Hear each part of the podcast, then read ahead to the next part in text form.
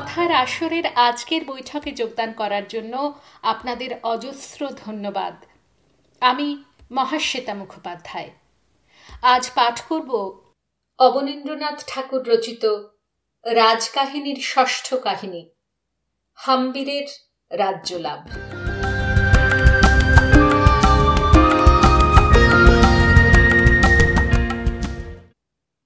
হাম্বির এখন শুধু হাম্বির নয় ভগবান একলিঙ্গের দেওয়ান মহারানা হাম্বির। নামটা শুনতে যতখানি হাম্বিরের রাজত্ব কিন্তু ততখানি ছিল না। থাকবার মধ্যে কৈলোরের কেল্লা, আশেপাশে খানকত গ্রাম, আর দুই হাজার মাত্র রাজপুত সেপাই। মেবারের মহারানা এখন ঠিক যেন একজন তালুকদার। এদিকে দিল্লির বাদশাহ মোহাম্মদ খিলজির হয়ে মালদেব তখন চিতরে বসে সমস্ত মেবার শাসন করছিলেন। চিতর থেকে প্রায় বিশ ক্রোশ দূরে কৈলোরের কেল্লা। কোনো কোনো দিন আকাশ পরিষ্কার থাকলে কৈলোর থেকে পাহাড়ের উপর চিতরের কেল্লা ঠিক যেন একখানি জাহাজের মতো আকাশ সমুদ্রে ভেসে রয়েছে দেখা যেত। হাম্বির লক্ষ্মী মায়ের সঙ্গে কেল্লার ছাদে উঠে লোক যেমন ঠাকুর দর্শন করে, তেমনি চিতর দর্শন করতেন। সেই সময় সূর্যের আলোয় সকালবেলায় সোনার আকাশপটে রাজপ্রাসাদের পাথরের দেওয়াল দেব মন্দিরের সোনার চূড়ো নিয়ে পাহাড়ের উপরে চিতরের কেল্লা ধীরে ধীরে ফুটে উঠত। হাম্বির বলতেন, ওই দেখো মা, আমার জাহাজ দেখা দিয়েছে। রানীমা বলতেন, জাহাজ তো তৈরি আছে। তুই যদি ঘুম দিতে থাকিস, তবে জাহাজ বেদখল হয়। হাম্বির বলতেন, এ জাহাজ মারে কার সাধ্য? হাম্বির যে ঘুম দিচ্ছিলেন না, এ কথা লক্ষ্মী রানী অতি অল্প দিনেই জানতে পারলেন। সেদিন দেওয়ালির পুজো। সন্ধ্যাবেলা হাম্বির এসে মাকে বললেন, মা, দেওয়ালির আলো দেখবে তো ছাদে এসো। রানীমা হেসে বললেন আচ্ছা তুই এত বড় হলি, তবু মায়ের সঙ্গে তামাশা করা রোগটা তোর এখনও গেল না। এই মাঠের মধ্যে দেওয়ালির আলো কোথায় পেলি? এ কি তোর চিতর যে ঘরে ঘরে লোকে আলো দেবে? দেখবে এসো না, মা, বলে হাম্বির লক্ষ্মী রানীকে নিয়ে কেল্লার ছাদে উঠলেন। কার্তিক মাসের অমাবস্যা কিন্তু আকাশ ছেয়ে তারা ফুটেছিল, যেন দেবতারা ফুল ছড়িয়ে গেছেন। রানীমা অবাক হয়ে আকাশের দিকে চেয়ে আছেন। হাম্বির হেসে বললেন, মা, কি চমৎকার বাহার দেখেছ। কিন্তু এ দেওয়ালি তো দেবতাদের, তোমারও নয়, আমারও নয়। এখন একবার কৈলোরের দেওয়ালি, আমার দেওয়ালেরই আলোটা কেমন হয়েছে এদিকে দেখো দেখি। রানীমা চেয়ে চেয়ে দেখলেন কৈলোরের কেল্লার চারিদিকে পাহাড়ে পাহাড়ে আলো জ্বলছে। গ্রামের পথে, মাঠে ঘাটে, দিকে দিকে লক্ষ লক্ষ প্রদীপ, যেন তারার মালা, আলোর জাল। লক্ষ্মী রানী অবাক হয়ে হাম্বিরের মুখের দিকে চেয়ে বললেন, এই জনমানবহীন কৈলোরে এত আলো, এত লোক, কোথা থেকে এলো? হাম্বির বললেন, ওই যে পাহাড়ের দিকে দেখছ, ওই আলো সব ভিলেরা জ্বালিয়েছে। আর যে গ্রামের দিকে দেখছ, এসব গ্রামবাসীদের দেওয়া। রানীমা বললেন, এত প্রদীপ, এত তেল, তুই এসব বুঝে চিতর থেকে আমদানি করলি? হাম্বির বললেন, শুধু চিতর থেকে নয়, সমস্ত মেবার থেকে প্রদীপ আর তেল, প্রদীপ গড়বার কুমোর, তেল জোগাবার তেলিও আমদানি করেছি। ওই দেখো, কুমোর পাড়ায় মশাল জ্বলছে, যাত্রা শুরু হলো। ওই শোনো তামুলি পাড়ায় ঢোল বাজছে, এখনই সংবার হবে। ওই যে মহাজনপট্টিতে নহবাদ বাজলো তোপখানায় বোমা ফাটলো। দেখছ মা, হাম্বির তালাও ঘিরে ব্রাহ্মণের মেয়েরা কেমন প্রদীপ দিয়েছেন? লক্ষ্মী রানী বলে উঠলেন, কি আশ্চর্য, এই যে নগর বসিয়ে ফেলেছিস দেখি। আমি বলি, বুঝি তুই বসে বসে কেবল ঘুম দিস। ভিতরে ভিতরে তোর এত বুদ্ধি? হাম্বির বললেন, তা যাই হোক মা, এখন আমার এই নগরের একটি ভালো নাম তোমায় বেছে দিতে হবে। লক্ষ্মীপুর কেমন নাম? রানীমা বললেন, আরে না না, ও যে বাঙালি রকম শোনাচ্ছে। আমি একটা ভালো নাম সন্ধান করছি। শুধু নাম নয়, তার সঙ্গে একটি লক্ষ্মী বউ। তুই আর দিন কতক সবুর কর। দুজনে যখন এই কথা হচ্ছে, সেই সময় চিতর থেকে মালদেবের দূত আর একজন ব্রাহ্মণ হাম্বিরের বিয়ের সম্বন্ধ নিয়ে কৈলোরে উপস্থিত হল। ব্রাহ্মণ এসে মালদেবের চিঠি আর একটি রূপোর পাতে মোড়া নারকেল এনে লক্ষ্মী রানীর সম্মুখে ধরে দিলেন। রানী চিঠিখানি খুলে পড়তে লাগলেন। লেখা রয়েছে, আমার কন্যা রূপে লক্ষ্মী গুণে সরস্বতী। তাকে আপনার চরণে দাসী করে আমার কুলকে পবিত্র করুন। আমি পাঠানের আশ্রয়ে আছি বটে, কিন্তু ধর্ম ছাড়িনি। রানী হাম্বিরের দিকে চেয়ে বললেন, দেখো দেখি, মালদেব চিতর থেকে কেমন সুন্দর নারকেলটি পাঠিয়েছেন? এটা আজ দেওয়ালির পুজোর কাজে লাগবে। হাম্বির বললেন, বেশ ফলটি। কিন্তু মা, এটার উপর প্রথম থেকেই আমার লোভ পড়েছে। এটা আর দেবতাদের দিয়ে কাজ নেই। এটা আমাকেই দাও। রানী হেসে বললেন, তা বেশ, তোমাকেই দেওয়া গেল। রাজাও একরকম দেবতা তো। কিন্তু শুধু ফলটি নিলে তো চলবে না। সঙ্গে সঙ্গে এই চিঠিখানি আর এখানে যে লিখেছে, তার মেয়েটিকেও তোমায় নিতে হচ্ছে। যাও এই ব্রাহ্মণকে নিয়ে এই চিঠির একটা ভালো করে জবাব লিখে নিয়ে এসো। আমি ততক্ষণ পুজো সেরে আসি। রানী পুজোয় গেলেন। হাম্বির ব্রাহ্মণকে জিজ্ঞাসা করলেন ব্যাপারখানা কি বলো দেখি? ব্রাহ্মণ বললেন, মহারানা, সভায় চলুন, সমস্ত খুলে বলব। বিয়ের সমস্ত ঠিকঠাক করে মালদেবের দূত চিতরে ফিরে গেল। এদিকে কৈলরে বরযাত্রার উদ্যোগ চলতে লাগল। যত বুড়ো বুড়ো রাজপুত সর্দার লক্ষ্মী রানীকে ধরে বসলেন মালদেব হাজার হোক শত্রুপক্ষ তো বটে, মহারানাকে সেখানে বিনা পাহারায় পাঠানো কোনো মতেই উচিত নয়। রানীর হুকুমে পাঁচশো রাজপুত সেপাই বরযাত্রীর সঙ্গে যাবার জন্য প্রস্তুত হল, হাম্বির মাকে প্রণাম করে বিদায় হলেন। লক্ষ্মী রানী আশীর্বাদ করলেন, বৎস মালদেবীর কন্যার সঙ্গে মেবারের রাজলক্ষ্মীও তোমায় বরণ করুন। কৈলোর থেকে চিতোর অনেক দূর কিন্তু হাম্বিরের ঘোড়া যেন উড়ে চলল। বরযাত্রীরা যখন চিতরের সম্মুখে উপস্থিত হলেন, তখন প্রায় সন্ধ্যা হয়েছে। পশ্চিমের আলোয় আকাশ ছেয়ে গেছে, ঠিক যেন দেবদূতেরা মহারানার মাথায় ছাতা ধরেছেন। কিন্তু মালদেব, যার কন্যা আজ মেবারের অধীশ্বরী রাজ রাজেশ্বরী হতে চলেছেন, তিনি কোথায়? কেল্লার দরজার একটিমাত্র প্রহরী মহারানাকে ভূমিষ্ঠ হয়ে প্রণাম করে দুয়ার ছেড়ে পাশে দাঁড়াল। মঙ্গল শাখ নেই, কন্যাযাত্রীর আনন্দ নেই, যেন কোনো নির্জন পুরীতে হাম্বির প্রবেশ করলেন। বুড়ো মন্ত্রী এসে হাম্বিরের কানের কাছে বললেন, মহারানা, যেন কেমন কেমন ঠেকছে, মালদেবের লক্ষণ ভালো নয়। আমার মতে কেল্লার মধ্যে প্রবেশ করা উচিত হয় না। হাম্বির বললেন, নিজের কেল্লায় প্রবেশ করব, তার আবার ভয়টা কি? চলে এসো। সেই সময় ফটকের এক কোণ থেকে মালদেব এসে বললেন, মহারানা, আমারও সেই আশা ছিল। আপনি নিজের ঘরে আসছেন, তার জন্য আবার অভ্যর্থনাই বা কি? বাজনা বাদ দিই বা কেন? মন্ত্রী বললেন, মালদেব, তুমি কি জানো না, রাজপুতদের নিয়ম আছে, বিবাহের রাত্রে ফুলের কেল্লা দখল করে তবে কন্যাকর্তার বাড়িতে বর প্রবেশ করেন? তোমার কন্যার সখীরা সে আয়োজন করেননি কেন? মালদেব বললেন, মন্ত্রী, আমি কন্যার পিতা বটে, কিন্তু বাড়ি আমার কোথা? এটা যে মহারানার নিজেরই কেল্লা। নিজের ঘরে নিজে মহারানা এসে প্রবেশ করছেন, সেখানে আমার কন্যার সখীরা এসে তাকে বাধা দিতে সাহস পাবে কেন? মন্ত্রী একটু হেসে বললেন, দেখছি বাদশাহের মজলিসে আনাগোনা করে আপনার কুসংস্কার অনেকটা দূর হয়েছে। এখন চলুন বিবাহ কার্য সুসম্পন্ন করুন। লক্ষ্মী রানীর হুকুম, আজ রাত্রে বরকন্যা নিয়ে আমরা কৈলরে ফিরে যাব। হাম্বিরের পিতা, পিতামহ যে রাজসভায় বসে রাজত্ব করতেন, সেই ঘরে হাম্বিরকে নিয়ে মালদেব যখন উপস্থিত হলেন, তখন হাম্বিরের বুকের ভিতরটা কেমন যে করে উঠল তা বলা যায় না। তার মনে হলো যেন সেই প্রকাণ্ড ঘরের একধারে চিতরের শূন্য রাজ সিংহাসন ঘিরে ছায়ার মতো সব বীর পুরুষ দাঁড়িয়ে রয়েছেন। এক দৃষ্টিতে তাঁর দিকে চেয়ে। তাদের গায়ে সোনার সাঁজোয়া, হাতে খোলা তালোয়ার, মুখে কারও কথা নেই। হাম্বিরের সঙ্গে যত রাজপুত এসেছিল সবাইকার চোখ সেই সিংহাসনের দিকে। প্রকাণ্ড ঘরের আবছায়া অন্ধকারে চিতরের শূন্য সিংহাসনের উপর সোনার রাজছত্র আলো পেয়ে একেবারে ঝলমল করছে। আবার যেন অন্ধকারে মিলিয়ে যাচ্ছে।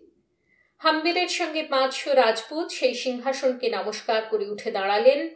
অমনি সেই অন্ধকার ঘর যেন আলো করে কমল কুমারী সখীদের সঙ্গে এসে হাম্বিরের গলায় পদ্ম ফুলের মালা দিলেন। চিতরের রাজলক্ষ্মী এতদিন অনাথা বিধবার মতো শূন্য রাজপুরে যেন একা ছিলেন। আজ যেন কতদিন পরে চিতরের রাজকুমারী এসে তাকে হাতে ধরে বরণ করে নিলেন। কতদিন পরে চিতরের কেল্লায় আর একবার মঙ্গল শাঁখ বেজে উঠল। চিতরের গড় বড় বড় তালাবন্ধ ঘর নিয়ে এতদিন শূন্য পড়েছিল। আজ সেই শাঁখের শব্দে পাঁচশো রাজপুতের তলোয়ারের ঝনঝনায় আর একবার যেন লোকে লোকারণ্য বোধ হতে লাগল। যেন তার আগেকার স্ত্রী আবার ফিরে এলো। সেই দিন থেকে দুই বৎসর না যেতে সত্য সত্যই হাম্বির এসে চিতরের কেল্লা দখল করে নিলেন। দিল্লির নবাব মোহাম্মদ খিলজির কাছে খবর পৌঁছতে গেল মালদেবের ছেলে বনবীর। তার আশা ছিল মালদেবের পরে সেই চিতরে বসে রাজত্ব করবে। তাই সে মোহাম্মদ খিলজির সঙ্গে পাঠান ফৌজ নিয়ে চিতরের দিকে আসতে লাগল। সিঙ্গলিতে পাঠান বাদশাহ ফৌজ নিয়ে তাবু গেড়েছেন। লক্ষ্মী রানীর সঙ্গে কমল কুমারী আর এক বছরের রাজকুমার খেত সিংহকে আর একবার কৈলোরের কেল্লায় পাঠিয়ে দিয়ে হাম্বির যুদ্ধে গেলেন। বাঘ যেমন হরিণের পালের উপর ঝাঁপিয়ে পড়ে, তেমনি রাজপুত সৈন্য পাঠান ফৌজের উপর গিয়ে পড়ল। সেবারে মোহাম্মদ খিলজিকে আর দিল্লির মুখে ফিরে যেতে হলো না। হাম্বির তার দুই পায়ে শিকল দিয়ে চিতরের কেল্লায় এনে তাকে বন্ধ করলেন। বনবীরেরও সেই দশা। কমল কুমারের ভাই বলে সে যাত্রা হাম্বির তাকে প্রাণে না মেরে বন্দি করে কৈলোরে নিয়ে উপস্থিত হলেন। হাম্বির থাকেন কৈলোরে আর চিতরে কড়া পাহাড়ের মধ্যে থাকেন দিল্লির বাদশাহ মোহাম্মদ খিলজি। এক মাস, দু মাস, তিন মাস যায়। হাম্বির আর চিতরে যাবার নাম গন্ধ করেন না। একদিন লক্ষ্মী রানী তাকে ডেকে বললেন, তুই কি পাঠান বাদশাকে চিতর ছেড়ে দিলি নাকি? যেখানে তোর রাজ সিংহাসন, সেই চিতর ছেড়ে কৈলরে এসে বসে থাকা তো আর সাজে না। তোর রাজা হয়ে রাজসিংহাসনে বসার ইচ্ছে নেই কি? হাম্বির বললেন, মা, চিতরের সিংহাসনে বসতে হলে কি চাই তা জানো? শুধু মুঞ্জ ডাকাতের হাত থেকে চিতরের রাজমুকুট কিংবা পাঠান ফৌজের কাছ থেকে চিতর গড়টা কেড়ে নিলে বাপ্পারাওর সিংহাসনে বসা যায় না। ভবানী মায়ের হাতের খাঁড়াখানি যতদিন না সন্ধান করে পাওয়া যায়, ততদিন তো রাজা হওয়া যাবে না। আগে সেই খাঁড়াখানির পুজো দিয়ে তবে রাজসিংহাসনে বসা চাই। সে খাঁড়া যে এখন কোথায় তা কেউ জানে না। কেউ বলে পাঠানেরা লুটে নিয়ে গেছে, কেউ বলে রানী পদ্মিনীর সঙ্গে সে খাঁড়া চিতার আগুনে ছাই হয়ে গেছে। লক্ষ্মী রানী বললেন, আমি এ দুটো কথার একটাও বিশ্বাস করি নে। লোকে যাই বলুক, আমার বিশ্বাস ভবানীর খাঁড়া এখনও চিতরেই আছে। কেবল চিতরে এমন কেউ কাজের লোক নেই যে সেই খাঁড়াখানি যত্ন করে সন্ধান করে। লোকেরই বা দোষ দিই কেন? চিতরের যে রাজা, তাঁরই যখন কোনো চেষ্টা দেখা যাচ্ছে না, তখন সামান্য লোকের এত কি গরম যে খাড়াখানা সন্ধান করে তাদের রাজার হাতে তুলে দেয়। সেই দিন হাম্বির মায়ের পায়ে হাত দিয়ে শপথ করলেন, ভবানীর খাঁড়া উদ্ধার করে তবে অন্য কাজ। সন্ধ্যা হয়ে এসেছে, আকাশে মেঘ করে একটু একটু বৃষ্টি পড়ছে। হাম্বির ও কমল কুমারী দুজনে লুকিয়ে চিতরের কেল্লায় এসেছেন। গ্রামবাসী চাষা চাষির সাজে কমল কুমারী পথ দেখিয়ে নিয়ে যাচ্ছেন, আর হাম্বির তাঁর সঙ্গে গায়ে একখানা মোটা কম্বল জড়িয়ে মস্ত পাগড়িতে মুখের আধখানা ঢেকে গুটি গুটি চলেছেন বরাবর যেদিকে শ্মশান সেই দিকে আকাশ দিয়ে কালো কালো মেঘ হু হু করে পূব থেকে পশ্চিমে ছুটে চলেছে। ঝড়ের তাড়ায় বড় বড় গাছের ডালগুলো মচমচ করে শব্দ করছে। চারিদিকে ঘোর অন্ধকার, কেউ কোথাও নেই। বাতাস এমন ঠান্ডা যে গায়ে লাগলে গা কাঁটা দিয়ে ওঠে।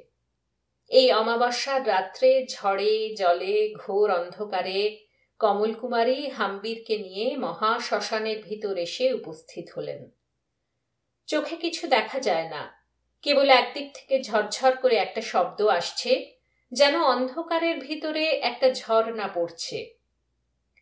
যেদিক থেকে জলের শব্দ আসছিল সেই দিক দেখিয়ে কমলা রানী হাম্বিরকে বললেন, ও ঝর্নার ধারের পাহাড়ের গায়ে একটা প্রকাণ্ড বটগাছ।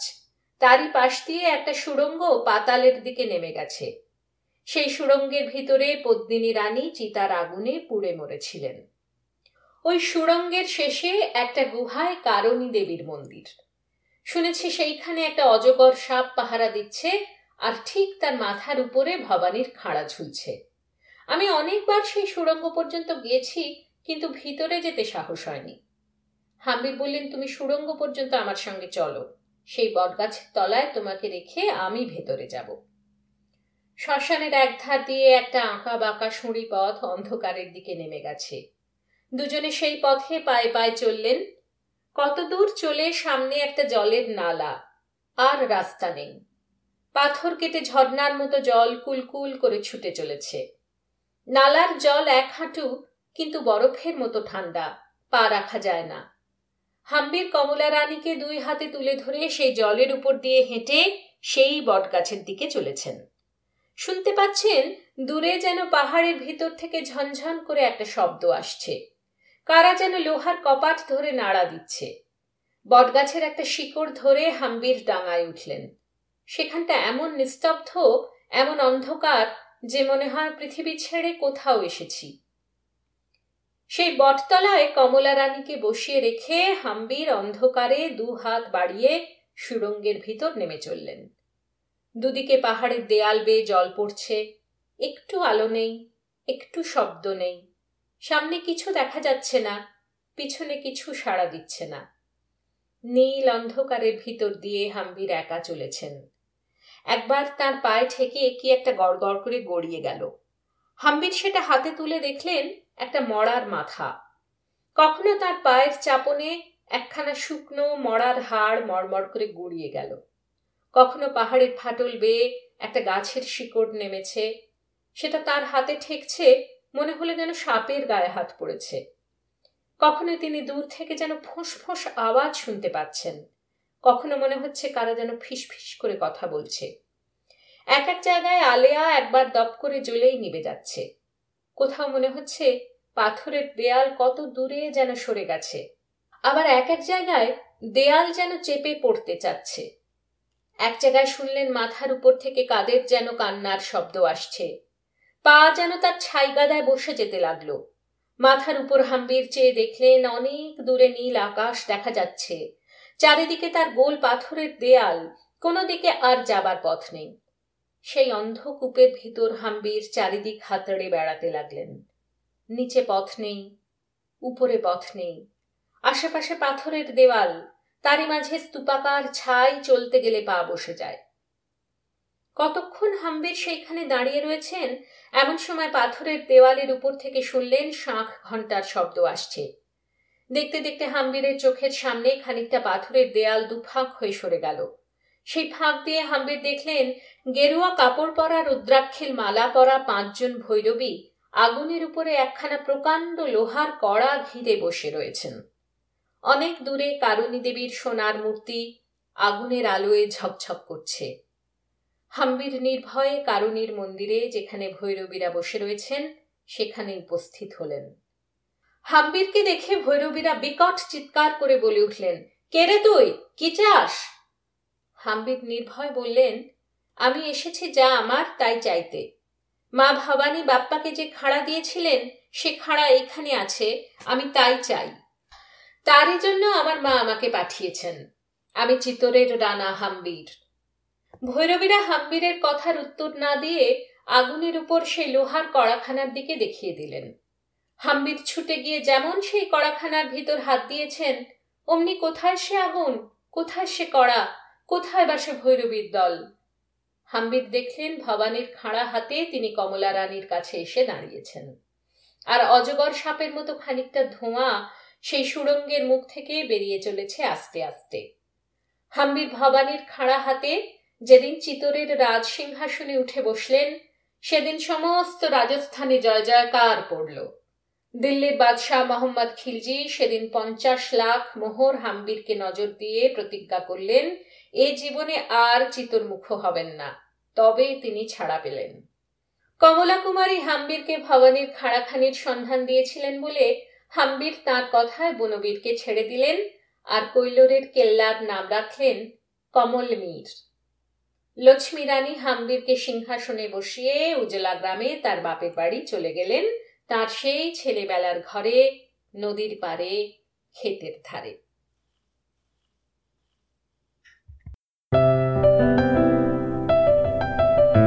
আপনাদের মতামত আমাদের জানাতে ভুলবেন না কিন্তু, শ্রোতা বন্ধুরা। আমাদের ওয়েবসাইট গল্প কথার আসর dot org G O L P O K O T H A R A S O R dot O R G